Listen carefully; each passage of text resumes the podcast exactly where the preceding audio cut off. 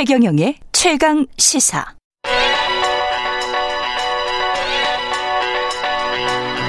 최강 시사. 전민기의 눈. 네, 한국인사이트 연구소 전민기 팀장 나와 있습니다. 안녕하십니까? 네, 반갑습니다. 전민기입니다. 예. 방송사 시상식의 시즌이 다가왔습니다. 네. 예, 근데 사람들 관심은 별로 없죠. 계속 줄죠. 그러니까 어쩔 수가 예. 없습니다. 이게 이제 시청률하고 같이 간다고 보셔야 될 것. 같은데. 예. 2017년에 이제 언급량이 88만 건이었어요. 1년 음. 동안. 2018년 87만 건, 2019년 52만 건, 2020년 38만 건, 올해는 뭐 이제 연말까지 가봐야 되지만 17만 건, 현저히 줄어들고 있다는 게 보이거든요. 아, 이- 20년 전에는 예. 이게 일종의 뭐 집안의 관례처럼 모두 함께 봤죠. 모두 모여서. 함께 보는 예. 뭐 그런 게 있었던 것 같은데 예. 지금은 그런 집안들이 별로 없는 것 같아요. 이게 그러면서 예. 좀 흐름이 바뀌었어요. 예를 예. 들면 이제 뭐 다른 케이블 방송에서 하는 마마라든지 그러니까 아. 아시아 아시아 뮤직 어워드 아니면은 그런 것들은 이제 한 달에 뭐 200만 건까지 나오고요. 그렇죠. 그리고 아카데미 시상식 같은 거. 그러니까 이제 어떻게 됐냐면 온 국민이 알만한 작품이나 이슈가 돼야 되는데 요새 이제 뭐 개인의 파편화라고 하잖아요. 다들 그렇죠. 관심사가 다르고 볼 게 많다 보니까 예.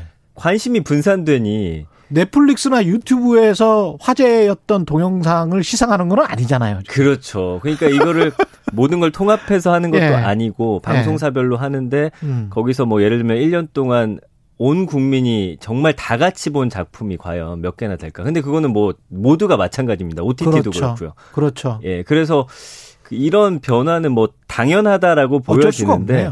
예. 거기에 이제 또 여러 가지가 또 가속화시키는 면도 없지 않아 있습니다. 이제 음. 최근에 타 방송사 연예대상에서 예. 뭐 예를 들면은 대상을 줄때 예.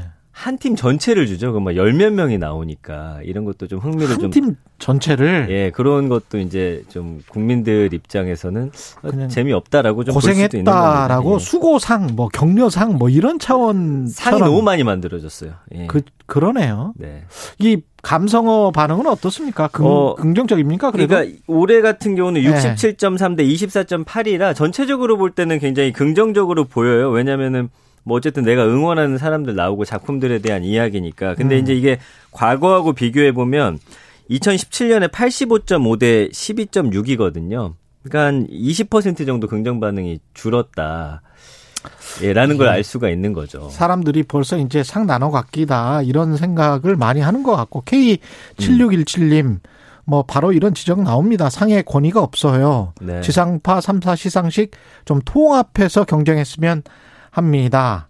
그것도 나쁘지 않은 방법 같긴 한데. 그렇죠? 근데 이제 문제 근데 지상파 입장은 다를 걸요? 그렇죠. 왜냐하면 예. 이제 여기에 보니까 음. 뭐 광고 문제도 있고 그다음에 이제 이 방송국 입장에서는 이게 어느 순간부터 이제 팬덤이 사실은 음. 그 연예인을 따라다니는 이제 그렇죠. 구조로 바뀌었거든요. 방송사가 갑이 아니에요 지금. 예, 그래서 방송사 예능국이 갑이 아닙니다. 예, 예. 누가 나오는지가 중요해요. 예. 그럼 이 팬들이 우르르 따라가기 때문에 그런데 그 사람한테 상을 안 준다. 음. 언젠가부터 연예인이 이제 어 나 상 못 받으면 안 갈게가 또 그렇지. 되어 버렸거든요. 그러니까 예. 많이 일단 섭외가 돼 버렸어요. 섭외를 해야 되고 음. 온 사람들 기분 나쁘지 않게 챙겨줘야 되고 그래야 또 팬들이 따라와서 박수를 쳐주고 하니까 그렇죠. 이런 문화가 생겼는데 그러다 보니까 대다수의 국민들 입장에서는 아, 권위가 떨어지고 있다라고 보게 되는 것입니다. 이거 뭐 내부에서도 직접 상 받으면서 지적한 사람도 있잖아요. 김구라 씨 같은 경우에. 그게 아직까지 화제가 되고 있어요. 예. 2년 전이었는데 당시에 이제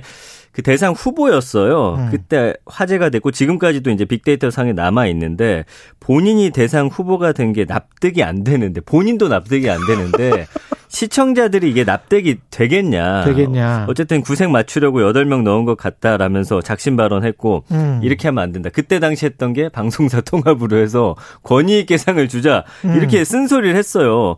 근데 이제 달라진 건 없죠. 음. 예, 한 3시간 30분 정도, 길게는 4시간까지도 하는데, 뭐, 여기 중간에 또 광고들 많이 들어가고, 뭐, 여러 잡음, 그리고 이제 온 가족이 함께 보는 그런 문화도 아니고, 같은 집에 있어도 각자의 컨텐츠를 따로 소비하기 때문에, 예. 관심도는 당연히 떨어질 수밖에 없게 뭐 되는 거죠. 시청자들 대부분 다 아실 거예요. 기획사 엔터테인먼트 회사가 사실은 역으로 갑질을 하면서 우리 스타 대형 스타 한 명 여기에 어떻게 나오면 다른 이제 무명 스타 무명 스타 끼워줘서 어떤 네, 프로에 네. 특정 프로에 나와야 돼. 뭐 그런- 이런 그런 이런 끼워. 팔기도 많지 않습니까? 그러니까 이제 예.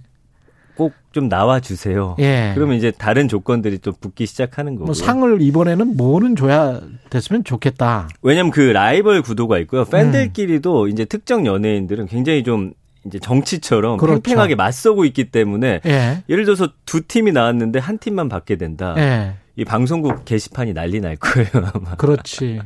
그러니까 방송사가 맘대로 할 수 있는 그런 것도 아니고. 근데 참 어떻게 보면 저 외국의 에미상이나 뭐 이런 TV 부분에서 시상하는 그런 권위 있는 상이 좀 있었으면 좋겠다. 그런 생각은 꼭 듭니다. 그거는 이제 만들 필요는 있어 보입니다. 예. 실제로도 그렇게 느껴지고요. 이제 예. K 컨텐츠가 전 세계로 나아가고 있기 때문에 저는 음. 그 필요성을 더 느끼게 돼요. 그래서 국내에 있는 시상식이 해외에서 봤을 때도 예.